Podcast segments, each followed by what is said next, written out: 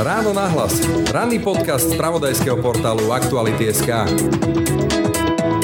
je to veľký suverén, naozaj aj z rôznych bývalých funkcionárov, prípadne politikov, ktorých si ľudia môžu myslieť, že do seba nejakým spôsobom zahladení, tak Ľudovít Makovič nie aj v tomto a jeho ako si zahladenosť do seba a viera v jeho schopnosti prekračuje tieto vlastnosti u kohokoľvek, koho by som videl. Tak, takto vidí hlavného hrdinu svojej najnovšej knihy Kajúcnik, reportér aktualít Martin Turček.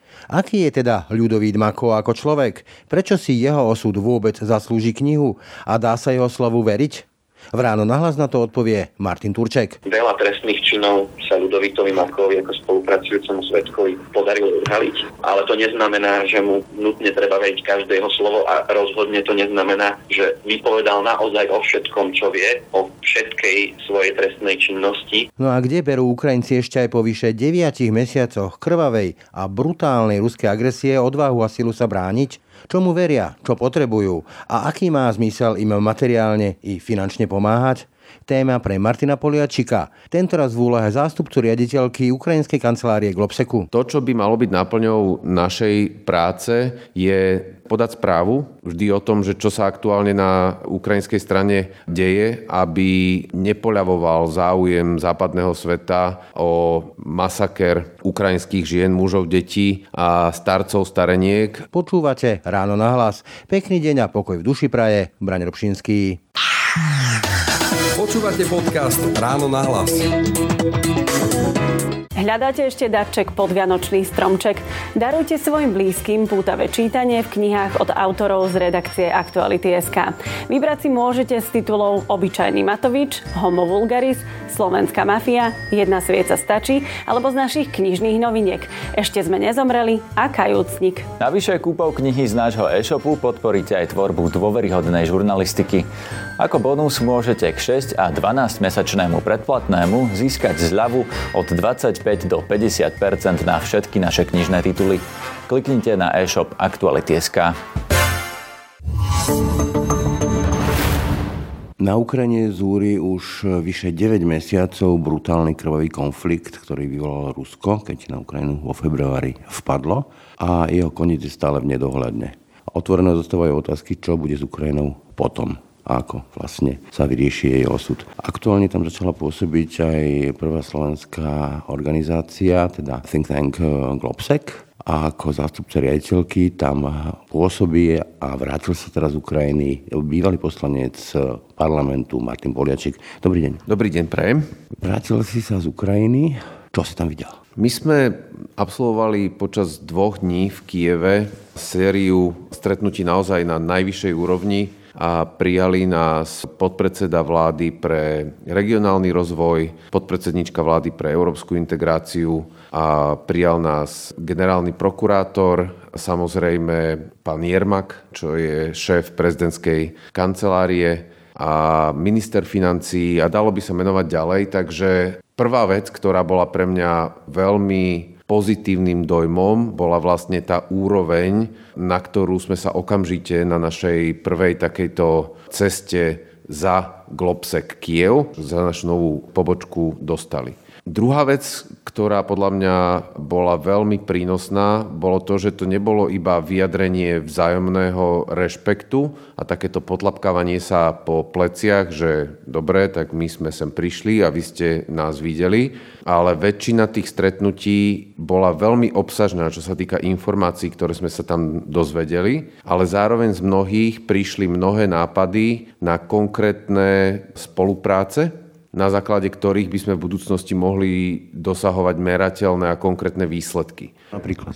Napríklad, keď sme boli v kancelárii ombudsmana, tak nám navrhol, že v rámci jeho pravidelných ciest na novo oslobodené územia by sme sa mohli týchto ciest zúčastňovať. To znamená, že by sme mali možnosť nielen ostať teda v relatívne bezpečnom Kieve, ale po vyhodnotení všetkých bezpečnostných rizík, ktoré robí samozrejme ukrajinská armáda a tajná služba, tak keď bude mať kancelária ombudsmana zelenú, že na tieto územia môže ísť, napríklad teraz samozrejme chodia do Chersonu, tak budeme mať možnosť sa ako účastníci týchto ciest priamo na tieto miesta dostať aj my.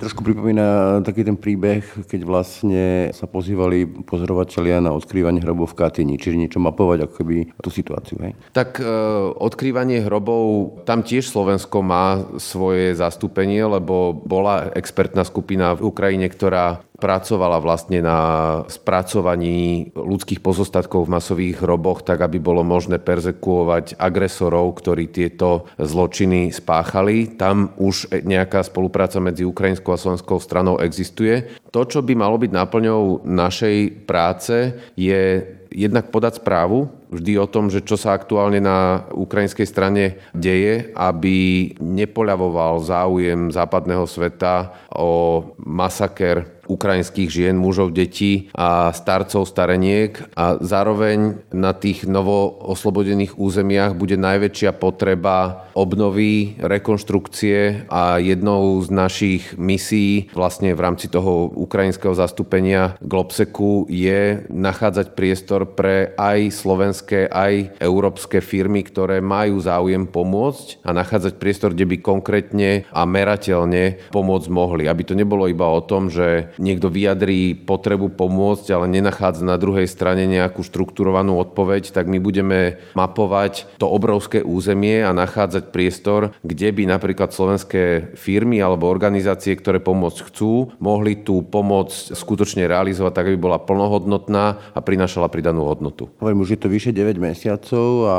stále to nemá konca. Ako si vnímal e, to odhodlanie Ukrajincov, alebo sú tam už nejaké otázky a pochybnosti o tom, že kedy to skončí, ako to skončí, alebo stále ten odpor trvá?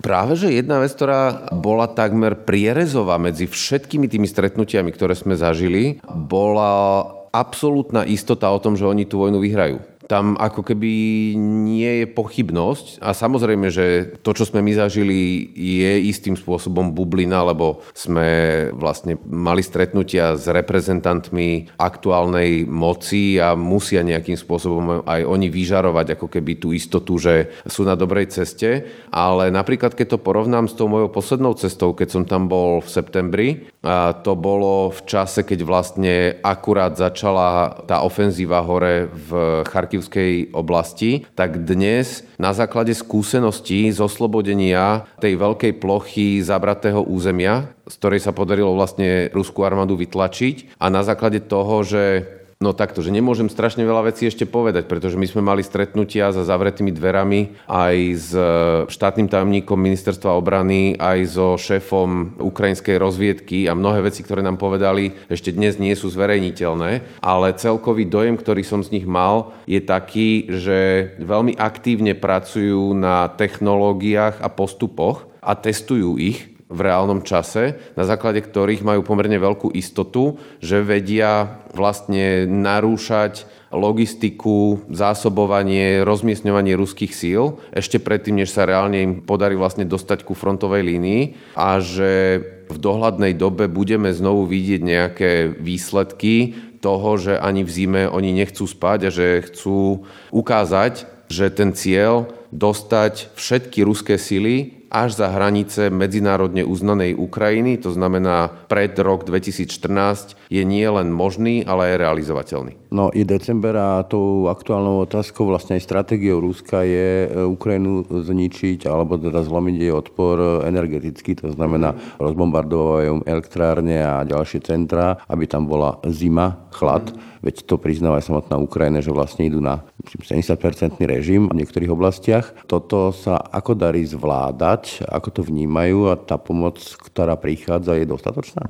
Takto, Ukrajina dostáva obrovské množstvo pomoci, a keby jej dostávala ešte viac, mnohé z procesov, ktoré sú tam dnes naštartované, by mohli fungovať efektívnejšie, lepšie. Keby dostávali viacej zbraní, dokázali by oveľa intenzívnejšie tlačiť tú frontovú líniu pred sebou a oveľa hlbšie zasahovať vlastne ruské logistické centra alebo veliace centra ďaleko za frontovou líniou. Takže je potrebné oceniť pomoc jednak zo strany európskych štátov, jednak zo strany Spojených štátov amerických, Británie a tak ďalej, Kanady. A tá je určite veľká, ale ak chceme vidieť výsledky v dohľadnej dobe, aj tá pomoc bude musieť byť väčšia. Ukrajinskej armáde stále mnohé technológie chýbajú a tú palebnú prevahu, ktorú e, na mnohých miestach stále vlastne ruská armáda má, je potrebné niečím vyvážiť. Buď inými typmi technológií, inými typmi prístupov, alebo jednoducho niečím, k čomu budú potrebné aj technické prostriedky dodávané zo západného sveta. Energetika? Pri energetike je to tak, že Vyzerá to, že sme sa priblížili takému nejakému zlomovému bodu, kedy ruská strana s vysokou pravdepodobnosťou prestane mať zbranie schopné zasahovať ciele hlboko v ukrajinskom území. Ak e, informácie, ktorými dnes vlastne ja mám možnosť disponovať, sú správne, čo sa uvidí, tak nás čaká možno ešte 5, 6 do 10 vln takých, aké sme mali možnosť vidieť a potom už Rusi nebudú mať možnosť vlastne strieľať na Ukrajinu a zasahovať ciele tými modernými alebo, alebo ničivými strelami, ktoré používajú dnes.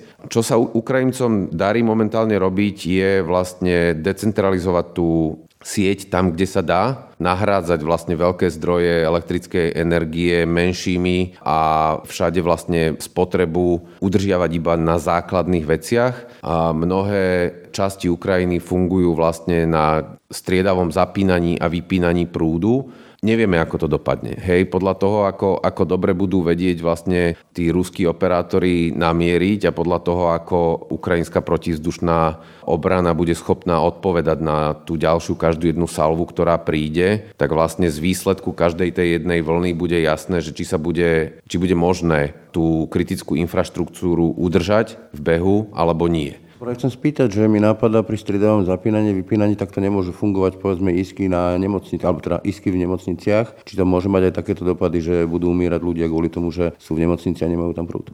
Stať sa to samozrejme môže. To, čo sme my videli, je, že ukrajinskej strane sa podarilo vyriešiť problém s nedostatkom palív, ktorý tam bol aktuálny ešte pred pár mesiacmi. Dnes aj benzínu, aj nafty je na Ukrajine dosť a to sa využíva na vlastne zabezpečovanie alternatívnych zdrojov prúdu práve pre nemocnice alebo pre kľúčové budovy a tie sú napojené na záložné generátory. Takže my sme vlastne v rámci tej cesty s Globsekom doviezli na Ukrajinu tiež niekoľko generátorov, ktoré išli do Odesy, plus obrovské množstvo potravinovej pomoci. Myslím, že tri kamiony išli priamo na miesto, aj nejaké lieky a vlastne zimné vybavenie pre aj dobrovoľníkov, aj civilov a myslím, že aj niečo pre armádu. Takže to, čo sa dnes deje, že vlastne existujú mnohé zbierky práve na malé a väčšie generátory, ktoré sú napájané na benzín alebo na naftu, tak e, to je niečo, čo môže významným spôsobom pomôcť vlastne Ukrajincom dostať sa cez zimu. Na záver, tá kľúčová otázka môže byť aj tá, že ako bude Ukrajina vyzerať po vojne, keď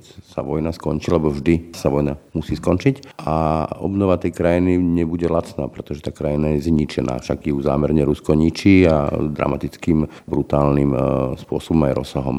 V hre sú teraz tie veľké pôžičky zo strany aj Európskej únie keď Robert Fico hovorí, že je to nezmysel, pretože Ukrajina nám tie peniaze nikdy nevráti, nebude schopná a prípadne ešte aj rozkradne. Mm-hmm. Aká je tvoja odpoveď? Má zmysel tom posielať peniaze a skončia na dobrých miestach? Čo celkom určite zmysel nemá, je zaoberať sa slovami Roberta Fica. On ukázal, že nemá ani len predstavu o tom, ako dobre správovať krajinu, v ktorej žije. Nie to ešte, aby mal morálne právo sa starať do krajiny, v ktorej by hájil akurát tak záujmy Ruskej federácie.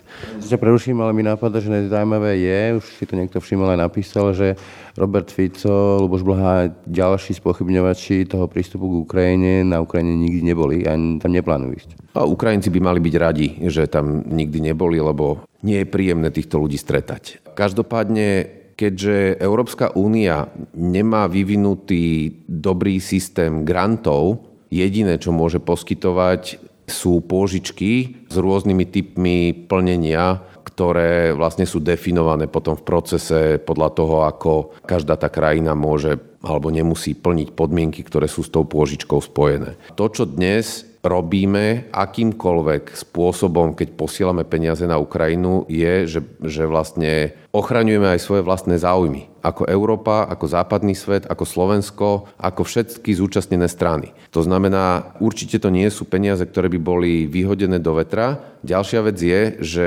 tieto peniaze sú naviazané na plnenie veľmi prísnych podmienok, čo sa týka reforiem, čo sa týka kompletnej zmeny štruktúry vlastne vedenia štátu, čo sa týka boja proti korupcie. Tie peniaze nie sú dávané ani požičiavané len tak. To, čo som videl za tie dva dní, ktoré som na, Ukra- na Ukrajine teraz bol, a čo budem s vysokou pravdepodobnosťou sledovať aj budúci rok, lebo ja vlastne od januára budem do Ukrajiny chodiť na dva týždne každý mesiac, taký je plán, je veľmi kompetentné vedenie, ktoré na Slovensku môžem povedať, že by sme na mnohých ministerstvách mohli závidieť. A ak toto nepoľaví, ak tá miera kompetencie, ktorú som tam teraz videl, bude pretavená aj do konkrétnych výsledkov, lebo samozrejme, že to nie je vždy isté, tak si myslím, že každá tá koruna, každé to euro je tam dobre investované a že keď sa reálne stane povojnová Ukrajina súčasťou európskej rodiny štátov, keď sa ukrajinský trh prepojí s tým európskym a takisto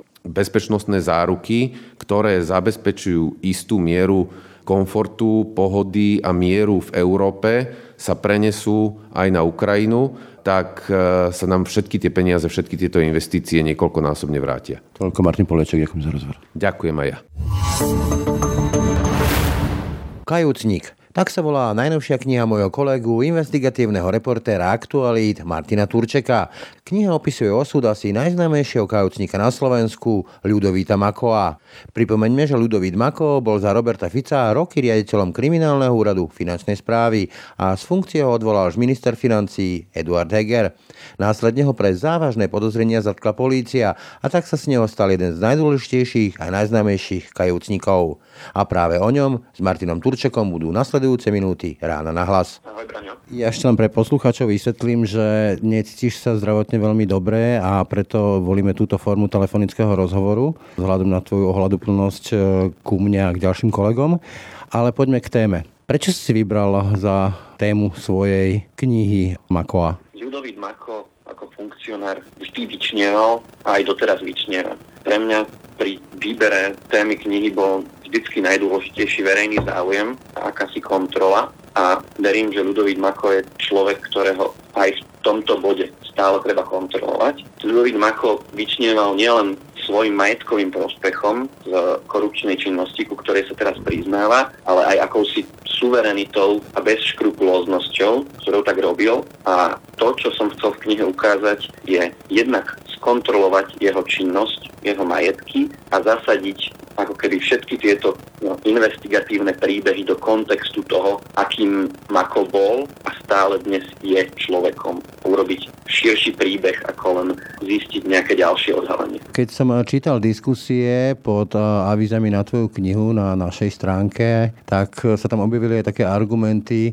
že prečo propagovať udavača a prečo dávať priestor niekomu, kto nás okrádal roky a tak ďalej a tak ďalej. No ja viem, že ty si investigatívny novinár a rozhodne nerobíš žiadne ani PR, ani lifestyleové články. Takže ako by si ty reagoval na tieto výhrady? No, čitatelia možno, že vnímajú trošku citlivo aj ten mierne kontroverzný názov kajúcnik, ktorý je trošku zložitý pri človeku, ktorý nie je naozaj skutočným kajúcnikom, ktorý by sa kajal alebo ktorý by sa naozaj úprimne ospravedlňoval za svoje hriechy.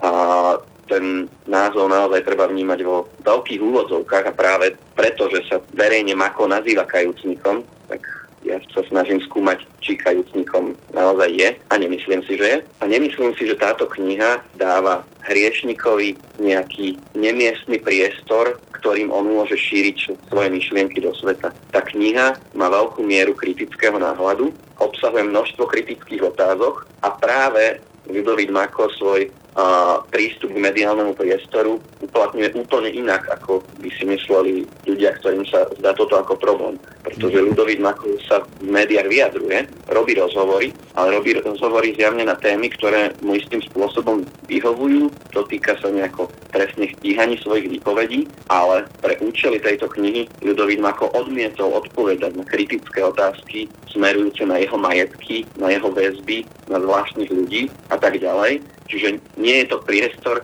ktorému by sa on sám potešil, naopak zjavne to je priestor, ktorého sa istým spôsobom bojí, keď Čiže inými slovami konfrontuješ ho vo všetkých ohľadoch a nebola to žiadna kniha na jeho objednávku, ale skôr proti jeho vôli? Nechcem povedať tak natvrdo, že by to bola kniha proti jeho vôli, lebo tá kniha rovnako ako novinárske články má priniesť pravdu, má priniesť kompletný obraz, ale áno, vždycky si novinár tak trochu povie, že ak človek nemá čo skrývať alebo vie veci vysvetliť, tak pravdepodobne odpovie. Ak sa bojí do toho ísť, tak pravdepodobne čo skrývať má a naznačuje tým, že nakoniec aj tá kniha nie je v jeho prospech, ale nebola naopak motiváciou niekoho pošpiniť či očierniť, ale naozaj zistiť, aké podozrenia ešte okolo Ľudovita Mako existujú, konfrontovať ho s nimi. Bohužiaľ, on sa tejto konfrontácii vyhol a preto knihe zhrňam tieto podozrenia, na ktoré Ľudovít Mako dodnes odmieta odpovedať. Už nie je ten funkcionár kriminálneho úradu, ktorého kontrolujeme z titulu funkcie, ale napriek tomu, že už je spolupracujúcim obvineným, ktorý odhalil nejakú trestnú činnosť, veľkou motiváciou k napísaniu tej knihy bolo, že si myslím, že stále existujú dôvody Ľudovita Makla kontrolovať ako bývalého funkcionára. No ja ako novinár viem, že niekedy je dôležitejšie ani nie to, keď e, niekto nejakým spôsobom na otázky odpovie, ako to, keď niekto na niečo neodpovie, že aj to ticho a nechuť odpovedať o niečom vypoveda. Áno, a v tomto prípade ide naozaj veľmi výpovedné ticho na veľmi citlivé témy. A ako si vlastne túto knihu písal? To znamená, z čoho si vychádzal, aký bol spôsob tej práce, prípadne do akej miery si sa konfrontoval priamo osobne alebo mailovo či iným spôsobom so samotným akom? Moja investigatívna práca v drvivej decime času, píšem články, pochádza z nejakých otvorených zdrojov, kde sa snažím všímať si zmluvy, majetky, majetkové priznania a podobné veci, konfrontovať ich s realitou a hľadať nejaké podozrenie. Aj pri práci na tejto knihe veľmi veľká časť práce založená práve na tomto a ide o snahu aj o hľadanie nejakých odhalení, ktorá myslím si, že prišla, respektíve prišli tieto odhalenia ale v knihe už človek hľadá trošku širší kontext ako len v nejakom článku, ktorý prináša odhalenie. Preto táto kniha obsahuje také oveľa všeobecnejšie otázky ako len čo je podozrivé a teda sa zaoberá tým, aký je ľudovým ako človek, či je skutočne kajúcnikom k tomuto sa už nedá dospieť z nejakých verejných zdrojov, obchodných registrov, katastrov a podobne. Čiže informácie k tejto časti knihy pochádzajú z desiatok osobných stretnutí s ľuďmi, ktorí boli blízko, alebo ešte sú stále blízko Ľudovita Makla. A moja snaha konfrontovať sa s ním, myslím, že bola, bola relatívne veľká, napriek tomu ostala dosť nereflektovaná. Posielal som mu viaceré e-maily, kontaktoval som sa s jeho advokátom, dokonca keďže som viackrát navštívil jeho rodnú obec Jelenec, aj som ho tam stretol a mal som šancu sa s ním rozprávať, ale iba off record, čiže čokoľvek, čo by povedal, tak sa v knihe nemôže objaviť. Ty už sám si povedal, že podľa teba Mako nie je skutočný kajúcnik v tom až náboženskom slova zmysle alebo mravnom. Dodám, že vlastne to je názov taký ľudový pre spolupracujúceho sveta, kde je to niečo za niečo, že on vlastne vymieňa istú mieru svojej beztrestnosti alebo zniženia trestu za informácie, ktoré poskytuje. A tam sa práve chcem spýtať, čo sa možno, alebo určite pýtam mnoho poslucháčov, bude sa pýtať mnoho čitateľov. Dá sa Makovi veriť v tom, čo vypovedá? Je to dôveryhodné, o čom hovorí? Hovorí a čo vlastne sa poskytuje ako svedectvo či ďalším ľuďom, ktorí na základe jeho výpovedí čelia nejakým trestným konaniam a stíhaniam? To je veľmi ťažká otázka. Na začiatok asi ako kontext je dôležité si uvedomiť, že Ľudovít Mako ako osoba v minulosti a dlhodobo nebol dôveryhodná osoba a veľmi často klamal, čiže jeho tvrdenie je určite potrebné podrobovať nejakému kritickému náhľadu. Na druhej strane to, čo tvrdia orgány činné v trestnom konaní, že svedok, ktorý očakáva výhody za svoje výpovede, má skôr motiváciu hovoriť pravdu, aby tie výhody získal, ako klamať, na čo keď sa príde, tak nielen, že o výhody príde, ale ešte sa vystavuje trestnému stíhaniu za krivú výpoveď. Myslím si, že veľa trestných činov sa Ludovitovi Makovi ako spolupracujúcemu svetkovi podarilo odhaliť, ale to neznamená, že mu nutne treba veriť každé jeho slovo a rozhodne to neznamená, že vypovedal naozaj o všetkom, čo vie, o všetkej svojej trestnej činnosti, prípadne o všetkých prospechoch, ktoré z tejto trestnej činnosti dostal, čo naznačujú aj viaceré rozhovory s ľuďmi, ktorí predpokladajú, že Ľudovít Mako si zďaleka nezarobil len nejakých 600 tisíc eur, na ktoré odhaduje svoj majetok, ale išlo o rádovo, naozaj rádovo vyššie sumy. Čiže ešte skrýva temné tajomstva? Je to veľmi pravdepodobné. Z tvojho osobného pohľadu, teda aký je Ľudovít Mako ako človek, ako by si ho charakterizoval?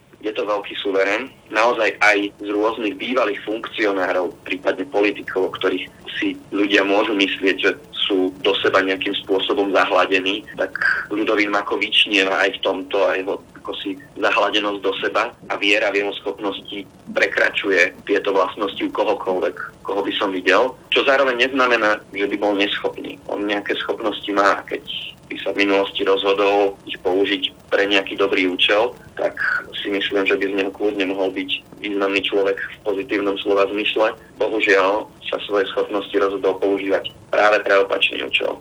Rovnako ide o človeka, ktorý má, povedzme, že zaujímavý temperament pretože nikdy inokedy som sa nestretol v kontakte s verejným funkcionárom s tým, aby ma niekto poslal do riti, alebo mi ako novinárovi posielal ako odpoveď na novinárske otázky nejaké smajlíky. Vyjadroval sa na záznam pri nejakom rozhovore z minulosti, ako niekoho, poviem to, vyhodí z okna, ale povedal to inými slovami a tak ďalej. Ide o človeka, ktorý má okrem toho teda, že má zaujímavé majetky, zaujímavú históriu a že sa vyskytol v obrovskej korupcii. Ide o človeka, ktorý je naozaj zaujímavý aj svojou povahou a možno aj tým, ako si s takouto povahou dostal do nejakej oficiálnej štátnej funkcie, kde ľudia skôr očakávajú ľudí v oblekoch, ktorí akože trošku prehnane povedané prehodli pravítko a nie ľudí zo povedzme, že štvrtej cenovej. Že cholerik, ale čo viem, tak tá jeho nezvládateľná povaha tak trochu ho vlastne dostala tam, kde dnes je, že vlastne celé to začalo tým, ako sa správal takýmto cholerickým spôsobom k jednej úradníčke a to potom viedlo k nejakému jeho stíhaniu a podozreniam. Áno, on zároveň okrem týchto vlastností si vie ľudí nejakým spôsobom často aj získať. Kým človek nevidí tú jeho cholerickú stránku, ale vidí jeho stránku akejsi bezprostrednosti a priamej komunikácie, ktorá je svojím spôsobom aj priateľská, tak sa vie dostať k, k ľuďom, ktorí mu v budúcnosti nejakým spôsobom prospejú a takto stúpať po akomsi rebríčku. A ľudia, ktorí s ním neriešili nejaký podozrivý biznis, ale ktorí boli jeho bývalí kolegovia, tak ho častejšie vnímajú skôr pozitívne. No, ďalšie detaily nebudeme prezrádzať. Je na čitateľoch, aby si tvoju knihu kúpili a sami k ním prišli a prečítali si ich. Toľko môj kolega, autor knihy Kajúcnik Martin Turček. Ďakujem ti za rozhovor. Ja ďakujem, Brane. Počúvate podcast Ráno na hlas. Tak a to už je z dnešného rána na hlas skutočne všetko. Pekný deň a pokoj v duši praje. Braň Robšinský. Všetky podcasty z pravodajského portálu Aktuality.sk nájdete na Spotify a v ďalších podcastových aplikáciách.